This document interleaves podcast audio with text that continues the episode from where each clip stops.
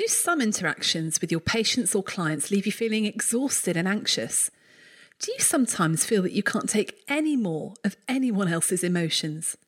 This might mean that you're in charge of too many naughty monkeys belonging to other people and it's time to give them back. In this episode, I chat with Dr. Amit Sharma about what we mean when we talk about taking on other people's naughty monkey, why we do it so easily, and why it's sometimes so difficult to give them back. So, listen if you want to find out what effect taking on too many people's emotions and naughty monkeys has on our physical and mental health, how to stop rescuing other people all of the time, and why it's important to be okay with not being liked.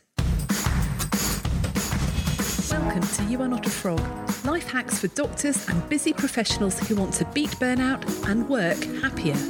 I'm Dr. Rachel Morris. I'm a GP, TEN coach, speaker, and specialist in teaching resilience. And I'm interested in how we can wake up and be excited about going to work no matter what. I've had 20 years' experience of working in the NHS, both on the front line and teaching leadership and resilience.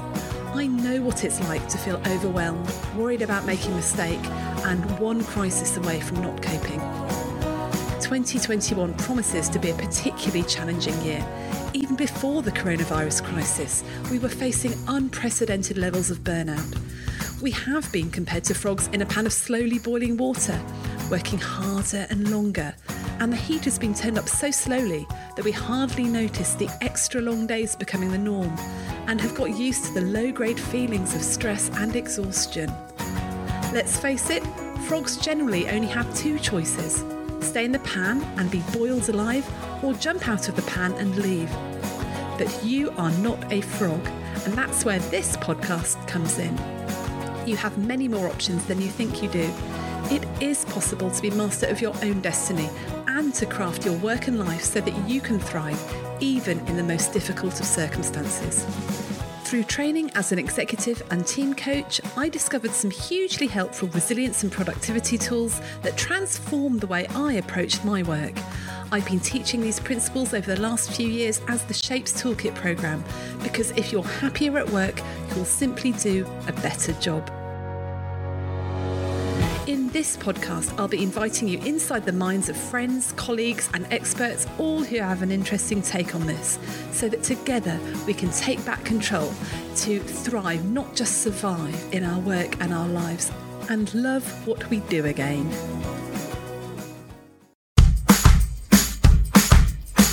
Are you constantly stressed and thinking about work?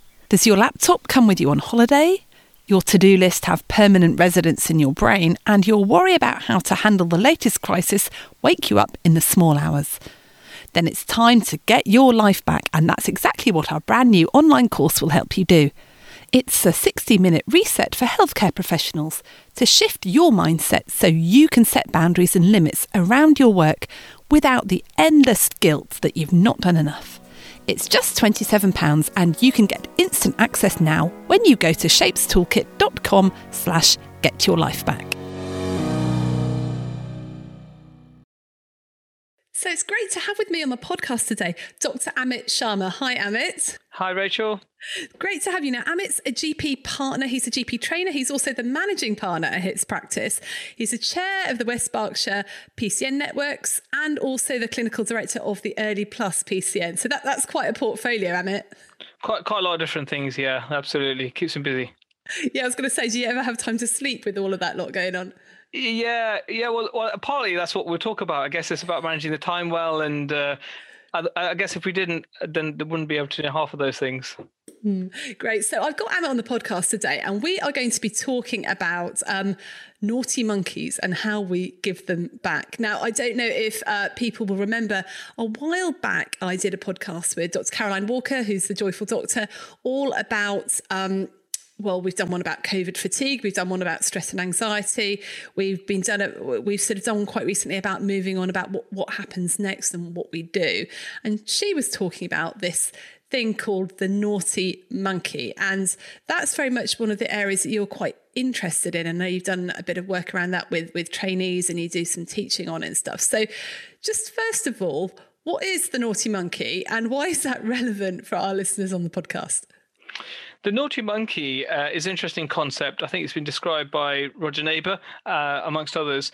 But essentially, it's the uh, the things that the client or the patient in our case is actually bringing to the consultation. So it's, I guess, their agenda, but also their burdens um, that they're carrying.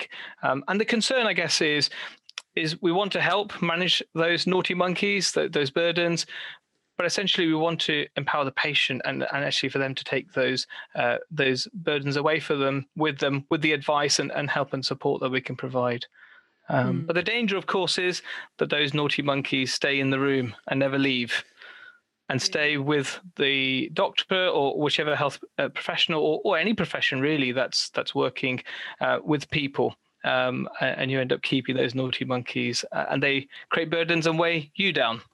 Yeah. So I love I love this concept of the naughty monkey. It just it just sort of brings up such a great visual image of, of someone coming in and this sort of monkey jumping around your your room and sort of destroying everything that, that is there.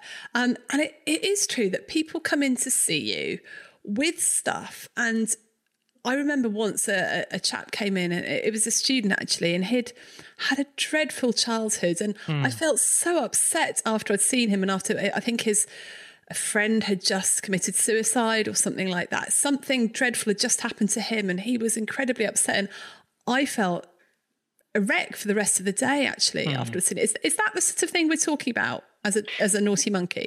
Yeah, absolutely. It can it, it could be exactly that type of scenario. Um, it may be more subtle than that. Um, that that's fairly obvious, I guess. It may be more subtle. It may be um, actually um, the, the, patient or the client actually needs help with uh, housing, or they need help with finances, or they need help with their mental health, or whatever whatever the issue is. But I guess the key is that they're leaving that uh, firmly at your door believing that you will address it for them and I guess not taking it away or feeling empowered to, to deal with it them, themselves. I guess in psychology you, you would call it tran- part of partly it's transference and countertransference. It, it's that sort of concept um, that, that we're looking at. Hmm.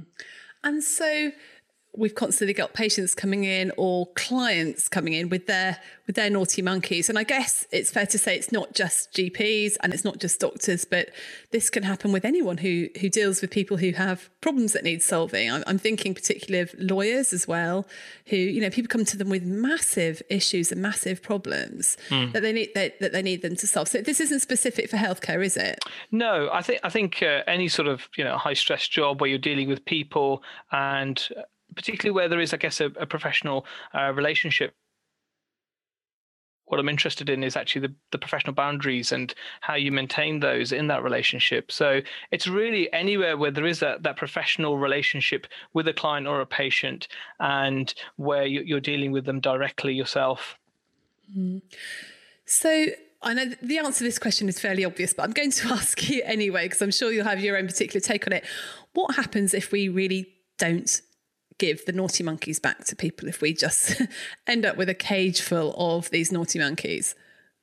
Well, well, and unfortunately, I've, I've seen this in colleagues um, where actually the, the, naughty monkeys are kept in the room and they they end up staying with with the person and what happens is that we become drained we become burdened by these problems and are unable to escape from them and actually, we develop a cycle with our clients and with our patients where they feel that they can unburden by coming to see the professional that they're seeing and have some relief from that, have possibly some. Um, yeah, in, in, you know, something to, to help them forget about the sort of the problems that they're having, but the professional themselves is actually then weighed down.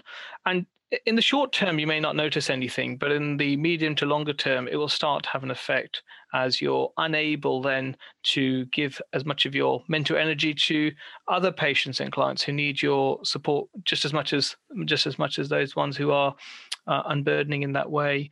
Um, so we eventually can unfortunately see people actually burning out and, and, and leaving the profession or or taking on different roles um, because because of that issue. So it's a really important one for us to tackle and to be mindful of, and it's something right from the beginning of my career I've been really aware of um, the need to ensure I, am working within the, the right boundaries with, with patients. Mm, and we're going to really like to explore that in a minute. But first of all, I'd just like to dig a bit deeper into what these naughty monkeys are and why it is so bad for us psychologically. Because I, we're healthcare professionals or lawyers, you know, we are people who that's our job is to help people. Our job to some extent is to take that naughty monkey and tame it and yep. turn it into a good monkey. Mm. But what what is it that that really burdens us? Is it the emotions of it and the sadness, or is it the sense of responsibility, or is it something else? Yeah, I think it's partly about ownership. So it is something to do with that responsibility. Um, of course, in the course of our um, in our jobs, we have got to help tame these monkeys. We've got to help support people. As the example you gave, uh, Rachel, is a really sad example. We wouldn't be human if we didn't feel um, sad or um, empathetic about that. But those problems are often not for us to own.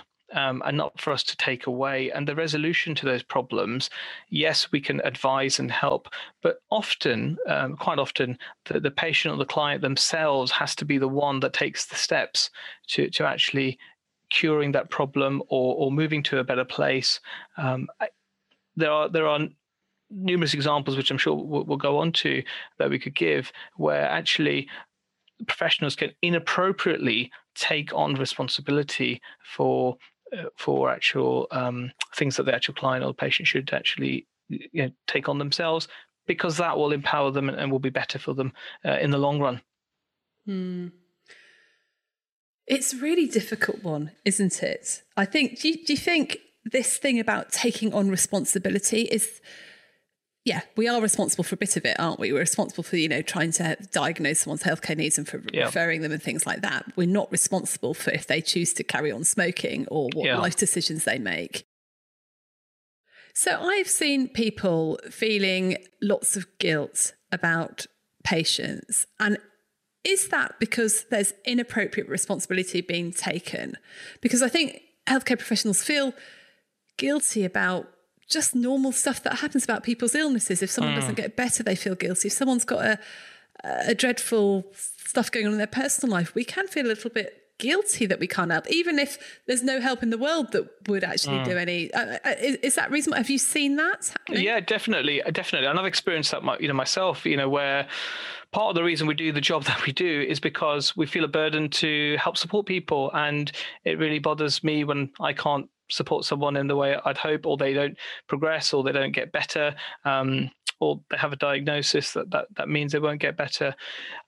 That's really distressing, and again, that's part of the reason we do the job. But ultimately, I think we have to have an understanding of our role here. So I, I often tell my trainees this, but in our job, we're healthcare professionals. So we're experts in health, hopefully we care and com- and are compassionate, and that's really important to what we do. But we are professionals, and we always talk about professionalism in terms of being punctual, being on time, being um, appropriately dressed, and we think of that as professionalism. Um, but actually, I think part of that is actually forming professional boundaries with patients and partnering with the patients. This concept that um, actually the patient is at the center of their health not you as as the clinician. You're you're a guide you're a facilitator to enable them to better health.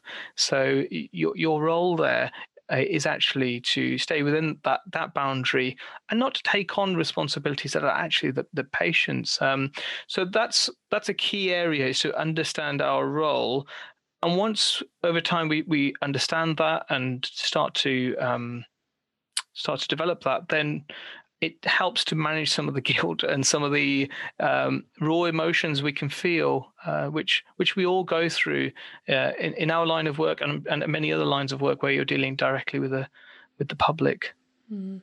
I think there's two problems, aren't there? The firstly is that we ourselves are inappropriately taking on too much of the responsibility and too much of the uh, yeah the need to to cure them or to make yeah. things better. We're in the rescuer role if you talk about the yes. drama triangle when you've Absolutely. got the rescue and the persecutor and the victim. And we see them, we sometimes see them as the victim who are completely helpless and can't do anything.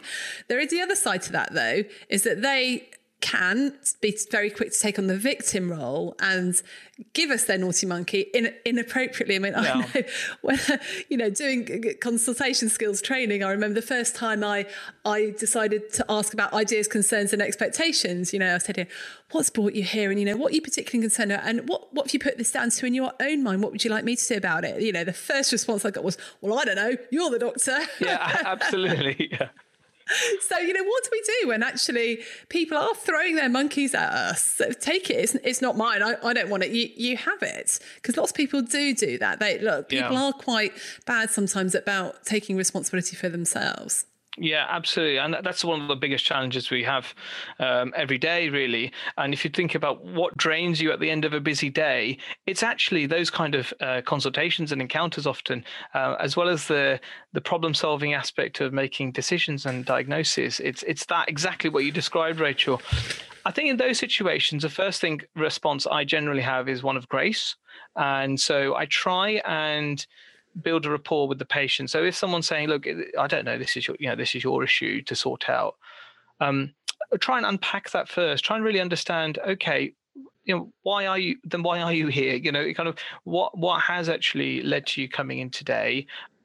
But then try and unpack some of the symptoms if you're not getting anywhere. Try and build some relationship, build some trust in the consultation, and then maybe you have to re- revisit that later on and sort of go back to it and say, well, actually. Um, look, these are the things that we could do today. These are some of the things I could do, but these are some of the things you could do. Um, I, and I guess when you're meeting someone for the first time, that can feel quite daunting to give someone responsibility uh, and give someone ownership of of their of their health. When you think, well, actually, they've just come to get the advice that they want, and uh, you know, they, they, want to be on their way. You know, they just want uh, the advice and uh, and get the help, and that's it. So that that's part of the way you unpack it. I think obviously it gets easier as you get to know people, like anything in in life. Um, the more you, develop the relationships uh, with, with, patients, the easier that conversation um, uh, becomes. And you know, we'll never do it perfectly. I mean, I, I certainly don't. Uh, and there's been um, you know many patients where I've been really really aware that actually I, am I'm, I'm taking I'm taking this all on here, um, and actually uh, I should be encouraging the patient to do that. Mm. But there's another reason as well, I think, that we we do take on too much. And I think that's fear. Yeah. And I think fear of complaints is is a massive thing. Mm. And fear of fear of mistakes is a massive thing, not yeah. just in medicine, but in law, accountancy, and many other professional yeah. professions. So you go above and beyond and inappropriately take on people's things because we are so scared yeah. of doing something wrong or someone putting in a complaint about us. Um, what do we do about that? So that's definitely driving some of our uh, behaviors, isn't it? And driving some of the things that we do and decisions that we make. Um, in terms of in terms of complaints, the, the, the danger is that we just live and and make all the decisions based on that fear. I think the reality is um, most of the complaints that happen are because of communication um, and rather than actual decision that was made. That's not always the case, you know, but if you look at the majority uh, of reasons, it's communication. So having good communication with the patient, and sometimes actually being honest with the patients about the dilemmas that you face. Um, is, really important to share some of that that risk. Um, ultimately, you're going to help them manage that, um, but actually sharing that and unburdening that, I've always found has been helpful um, mm. to, to, to, try and manage that. But I think, Rachel, another question for me here, though, is is it, you know, there's a fear of complaints, but also there's there's a bit about um, wanting to be liked and mm-hmm. uh, wanting to please. Uh, and certainly as uh, healthcare professionals, but in other roles as well, we certainly can fall into that.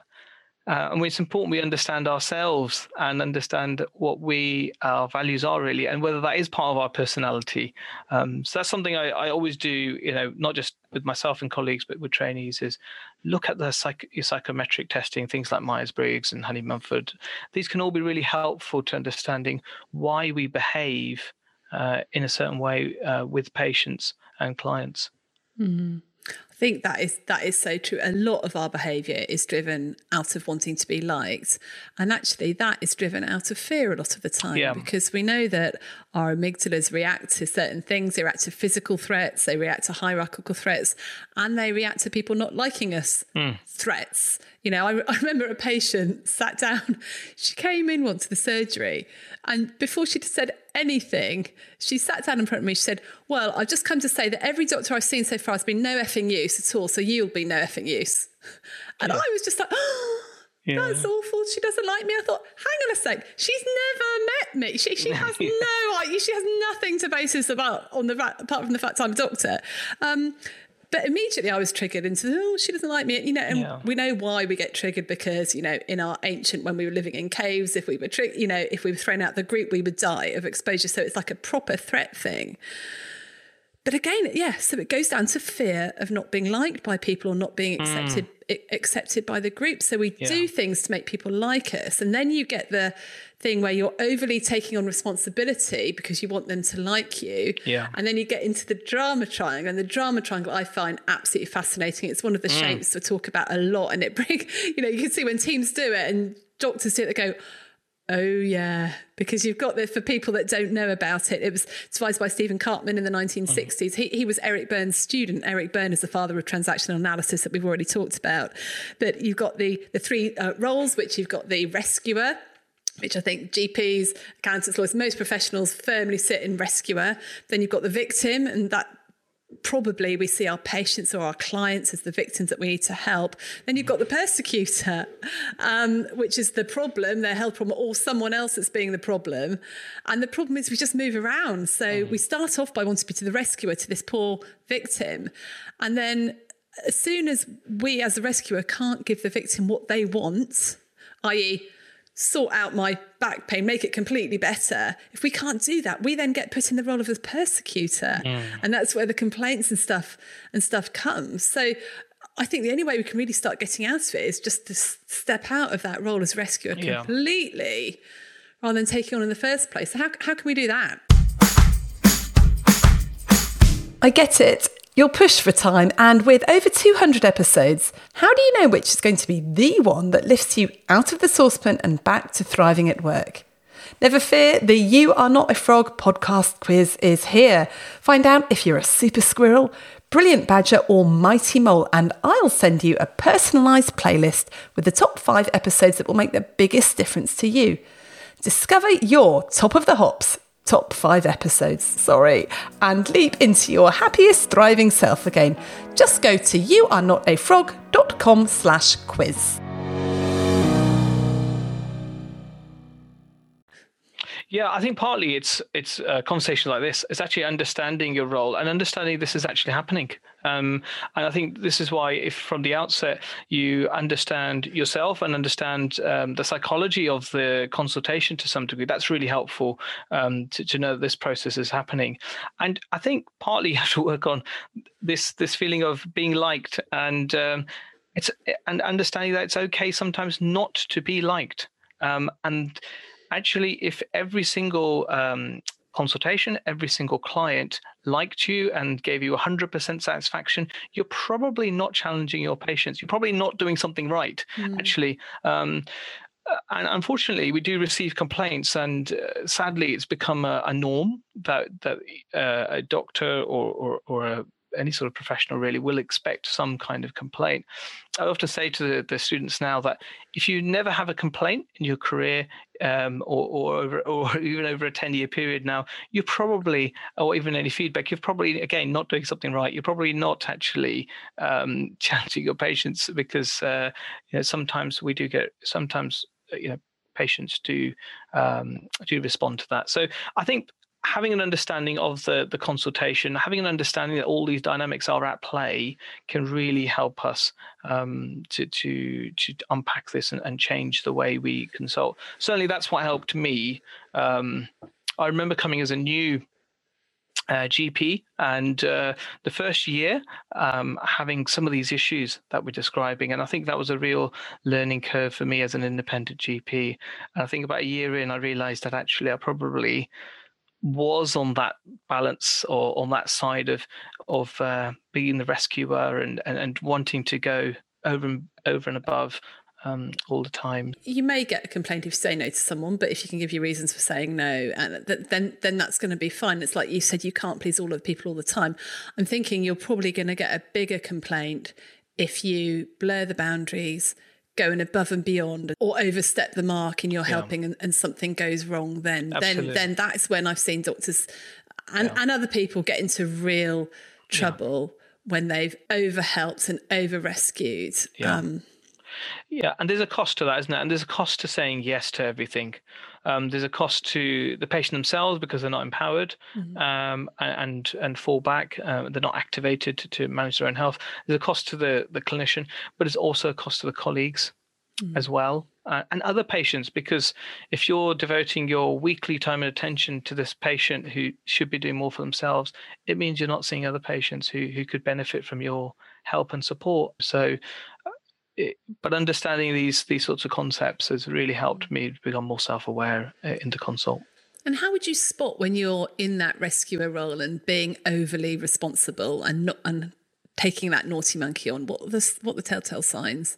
So one of the things is, I guess, how you feel about work day to day. Um, how, are you feeling after a day's work? Now there can be many reasons why you might be dissatisfied or or, or feeling tired or, or struggling at work. There can be many reasons for that, but this is one of the th- areas um, that, that you'll notice first. Really, is is that you are struggling with your workload. You're struggling to, to manage day to day.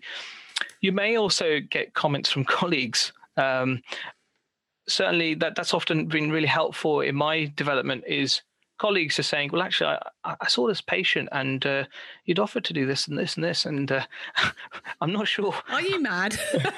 I'm not sure you really should have done Crazy that. Um, yeah. So, uh, and that's helpful. And you need an mm. environment, a supportive environment where people are willing to give that kind of feedback and, and talk to you. And I'm really thankful I work um, where I work that that culture exists. Um, so I think that's really important. Um, but yeah, is that personal uh, kind of dissatisfaction with work um, maybe an initial sign that actually you are potentially taking on too much um, of the load. But the, the people that really struggle you know that and i i know i've been a receptionist so we were laughing earlier because actually the way i met the way i met amit was because um, we, we were communicating on linkedin about something and i spotted that you were actually from brookside group practice which is where i was literally brought up quite literally so uh, from uh, an, an, old blast from the past so i was actually receptionist there in my holidays my father was one of the gps and so actually you know i remember working as a receptionist and some doctors would take it would just be over the whole time. You would know there'd be patients in them for, for hours sometimes, mm. and other doctors would whiz through their whiz through their patients. Now, there's a ba- there's a balance, isn't there's there? Balance. There's, yeah, there's definitely a balance, but definitely the people that that were really spent a long time and took all the problems on. And I guess in those days, probably that was more like what you did as a yeah. as yeah. a GP, as a real cradle to grave GP, but. You can't do that now because no. there is too much work. Yes. You will get burnt out. Yeah, the demands are much greater, and I guess uh, the expectations of patients, you know, quite rightly so to some extent, with all the different diagnostics and treatments we have now, are, are much greater as well. So yeah, you, you can't really function um, like that. So it is a ch- it is a big change actually. I think in the way GP is moving forward. But the other thing is, um, Rachel, we've got a number of other avenues of support and help now. So for mm-hmm. instance, with uh, primary care networks, which are gr- groups of GPs, we are sort of now employing people like social prescribers who are there to help with these kind of life issues. And they can spend 45 minutes or an hour with a patient properly going through all of these different issues that they have. And uh, that is such a valuable resource and one that you know we're trying to maximize uh, the the usage of. So actually uh, the, the gp isn't the only source of support. There is so much out there in the community and and volunteers there's just so much support mm. if we know how to access it and when the right time is to use it. Um, mm. and so yeah reducing the reliance and dependency on us Yeah, I think we have a real hero complex, and yeah. that's that's a, that, when you're in the rescue role, you have this hero complex. And I was really fascinated to find out. So I co-authored the Lead Manage Thrive course for Red yeah. and we we're working we're doing the working at scale course, and we were talking about the public um, health determinants of healthcare. Oh. Actually, only 15% of somebody's health is determined by medicine. And, yep. and the healthcare system, the rest is determined by their housing, by their genetics, absolutely, by society, by by everything like that. So actually, if you think about healthcare, can only affect fifteen percent of, of a patient's life anyway, and you out of that 50% is probably quite small as well because there's all hmm. sorts of other things in there. So we really need to stop thinking we can do much about anything really or is yeah. that a bit nihilistic yeah no, we've got our we've got our role to play haven't we but that's it. We've got a role to play. We're, we're not the the owner of uh, the patient's healthcare. They're, they're the owner of their healthcare and all these other issues um, around them as well. And i guess it that also makes uh, me consider about the role of things like prescriptions. You know, that's one of the most important things that we can do is, is prescribe things. That's uh, that's you know, as, a hero, that's my one of my main skills I have is to be able to prescribe things, and it can be quite uh, rewarding to prescribe, and the patients can often have that's their expectation to have a prescription. But often sometimes that can be the worst thing to do um, because if it's something uh, where it's it's it's a mood problem perhaps where which isn't severe and doesn't need um, it's not clinical depression it doesn't need necessarily um, medication um, and there are other avenues they could support. Giving them a prescription medicalizes it and it continues to create that dependency you, you you know what it's like you give you give a medication it uh, invariably get a side effect so you get a phone call about the side effect. You then perhaps think about changing the dose or changing the medication. And you can go into that cycle, and there's lots of different drugs out there. So you could spend two years conceivably going through this cycle. Um, and I know that because I think I did that once um, with a patient and thought, actually, I've just spent two years going through all of this. When, when actually, the problems here are the issues at home um, mm-hmm. let's let's talk about those. And that patient actually really unlocked a lot of this for me. I, I remember saying to her, "Could you just list all the things that you think could help you get out of the situation that you're in?" She wrote them down. Uh, for our next consultation, and we looked through it together. And I said, "Look, how many of these things do you think I could influence?" I, I, and actually, it was just the prescriptions was the only thing that I was influencing, and and and probably you know some of the drugs she might have needed, but some of you know some some some of it she probably didn't, and that was a great learning thing uh, for me and for her. And she said, well, actually, I, you know, I, I, probably don't need to come back to see you. Um, I said we've also got these people called pharmacists. They can also help you with prescriptions. Mm-hmm. Um, but but actually, that was a great learning uh, experience for me uh, as to exactly that the hero complex uh, and using prescriptions to fulfill that.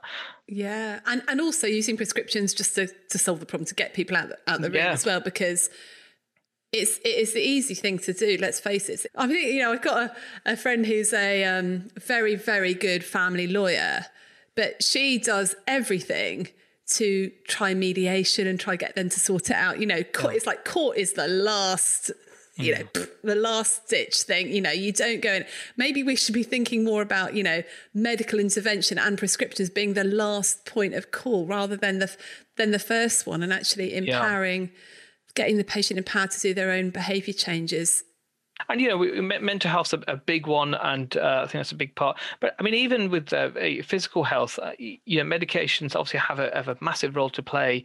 Um, but sometimes, if we look at the relative um, efficacy of of using different drugs versus lifestyle change, uh, if you think about cardiovascular health, you know, heart health, for instance, there's no doubt that exercise, good lifestyle, all these things actually have a much, much bigger impact than any drug that's ever been invented. Um, so we definitely need to push that um, agenda with our patients much more and not be afraid to do that. Mm. And at this point, I do just want to add the caveat to any of our listeners that yeah. we're not saying don't take medication. It can be really helpful for yeah, all sorts of mental health and physical conditions. that absolutely yeah. do.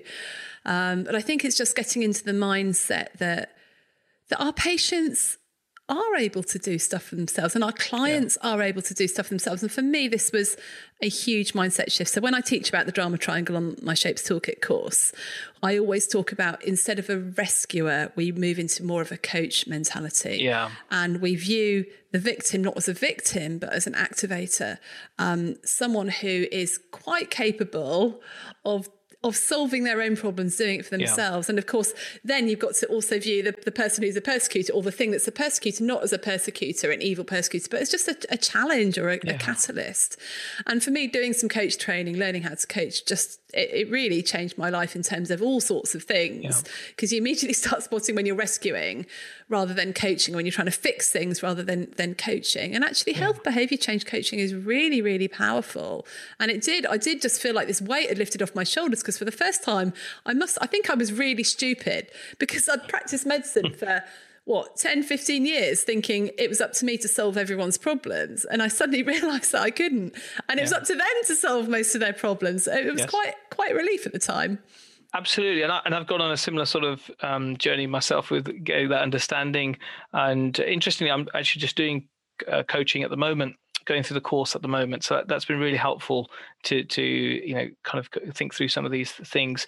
And, and actually, our social prescribers and health well-being coaches, all of these roles are now exist, and they've often done exactly that type of training about health behavior, health behaviors, and how we motivate people. That motivational interviewing techniques, and um, this is something actually you know as a locally we've actually been doing um, in our patch to actually train, help train clinicians on on motivational interviewing, um, e- even in ten minutes, um, what, what, you can do to try and uh, uh move people forwards uh, r- rather than sort of dependent on you. So yeah, it, it's it's a massive massive deal. Um, and one one challenge I think that all clinicians, but so many other professionals have. Mm. So, what advice would you give to someone uh, to a any professional who has a client or a patient who's well and truly dumped their naughty monkey on you how do you hand it back what are your top tips for, for giving that back and making sure it's not going to stay with you after yeah. the the consultation or when you when you shut down your computer or you leave work yeah, yeah. So as I say, first of all, I think uh, you do need to um, obviously in the consultation you, you'll have unpacked some of it and understood why they've come in and understand what, what the actual um, issues are. I think i try and uh, as i say partner with partner with the patient and make it clear from the outset that you are a partnership.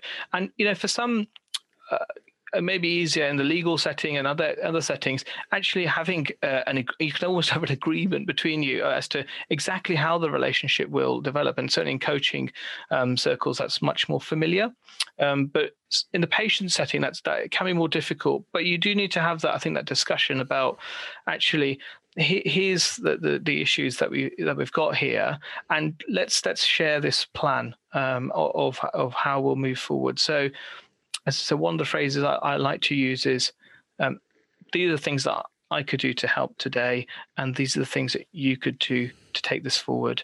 Um, so it's really clear who's doing what. Sometimes writing it out can be helpful. Actually, having it down as a clear plan for you both really helps. I think that's often where there's issues is where there's perhaps not a clarity at the end of mm-hmm. the at the end of the meeting, and it might mean that that first meeting takes longer you know takes much longer than 10 or 12 or 15 minutes but that'll have a massive value in the long term because you won't then be spending that 20 minutes the next time and the next time and the next time um, and you've clearly set out those boundaries not only for the issues that they've discussed today but going forward as well um, so making it clear what you are there for and what, what you're not there for um, and signposting effectively to other sources of mm-hmm. help that there are to do that, you need to be aware of what's out there. Um, so when you get those emails about different services, uh, actually, it's worthwhile knowing, you know, what, what is out there. Yeah, my sort of top tips are very much as a, a coaching role. You know, you would never come out of a coaching session with actions for the coach to do. Yeah. I, I might say, I'll send you a questionnaire or something that would be helpful, but I'd never say, right, my action is to talk to that person for you. Yeah. Or that, you know, never in a million no. years. But often as a GP, you'd go, okay, well, I'll do that for you. I'll phone mm. that person. I'll write that letter. You know, I guess if if you can get the patient to take ownership and responsibility for doing that themselves, that is much That's better. massive. That's so I like this. I like self referrals to physio. I like self referrals to IAPT, all that sort of stuff because it's the onus is on them, and they're much more likely to benefit from it. They do it. So stop the stop the doing it doing it for everybody.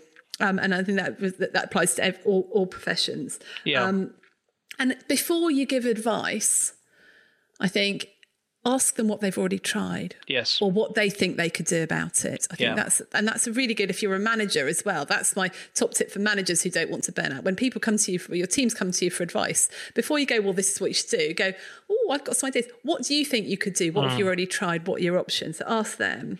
Um, I think you really need to watch out for pants on the outside syndrome, which is superhero syndrome, which Yeah. doctors definitely have, lawyers definitely have it, lots of other professionals definitely have it that we are superhuman and that our needs don't matter and that we're just there to give and give and give because it doesn't it doesn't end well. And then finally, I think something you said earlier was really important is is, is peer support and debriefing with other people, you know, Yeah. because otherwise you get into your own sort of echo chamber of thinking that this is the right thing to do or it's normal. And, and it's so helpful when someone comes on and goes, hmm, that was an interesting way of handling that. Uh, Yeah. You think, is that not the way you do it? No. and then you sort of, and, and just debrief, you know, I've had this conversation. I'm not sure. I'm feeling like I've still got bit of a monkey here. Yeah. Yeah. Yeah. Yeah. I've still got the baggage. Yeah. yeah. Um, yeah, absolutely. I, and you know, at the end of the day, when when you debrief, that those conversations are just so valuable, um, and have certainly helped me so much in in, in my development and growth um, as a clinician. So yeah, you got you got to find people who you can talk to, debrief, and you know, going back to the coaching, you know, you'd, you'd have your coaching supervision, for instance, as a as an analogy. Um, so you do need that that that input at times. Yeah, and I'll get on my hobby horse here but now about how coaches have to have supervision, how psychologists have to have supervision. Doctors, you get an appraisal once a year. Do we have any mandatory formal supervision to talk about? You know, you're seeing 30, 40 patients a day, all hmm. who've got these monkeys jumping around, and there's there's no regular mandated debrief supervision. I just think it's so important. So if you can find a peer to do it or a peer group to do it with or anyone, I think that's really, really important. Even just informally with a, a friend having a Yeah. coffee now and again. Definitely, definitely. I think my wife's definitely a lot better at that, doing that. They've got a bit of a, a group of friends who have formed a bit of a Balint group, and I think that's that's so valuable. Uh, we, we all need it. We all we all need to debrief, and sometimes it can be helpful to get some context from someone who's outside of your working environment as well to to normalize because you can develop a bit of a culture. Um, um, of, of practicing a certain way. Um, so, so getting a different perspective, someone with a different personality perhaps to you as well, really helps. Yeah, hundred percent, hundred percent. Um, thank you so much. That has been so helpful. Really, really interesting. I think we're going to talk about that for a long time, but we do need to stop. Yeah. I mean, if if people wanted to get in contact with you, where could they find you? Um, best places really so linkedin um, as, as you found me. Uh, so that, that that's uh, really obvious place. I'm just amit sharma no funny nicknames. Um, and uh, my sort of contact details are on there. So email uh, is on there as well. Um, it's pro- probably the best way. Great. Thank you so much for speaking to us then. Hopefully we'll speak again soon. brilliant. Thanks rachel. Thanks. Bye. bye Thanks for listening. If you've enjoyed this episode, then please share it with your friends and colleagues. Please subscribe to my You Are Not a Frog email list and subscribe to the podcast. And if you have enjoyed it, then please leave me a rating wherever you listen to your podcasts. So keep well, everyone. You're doing a great job. You got this.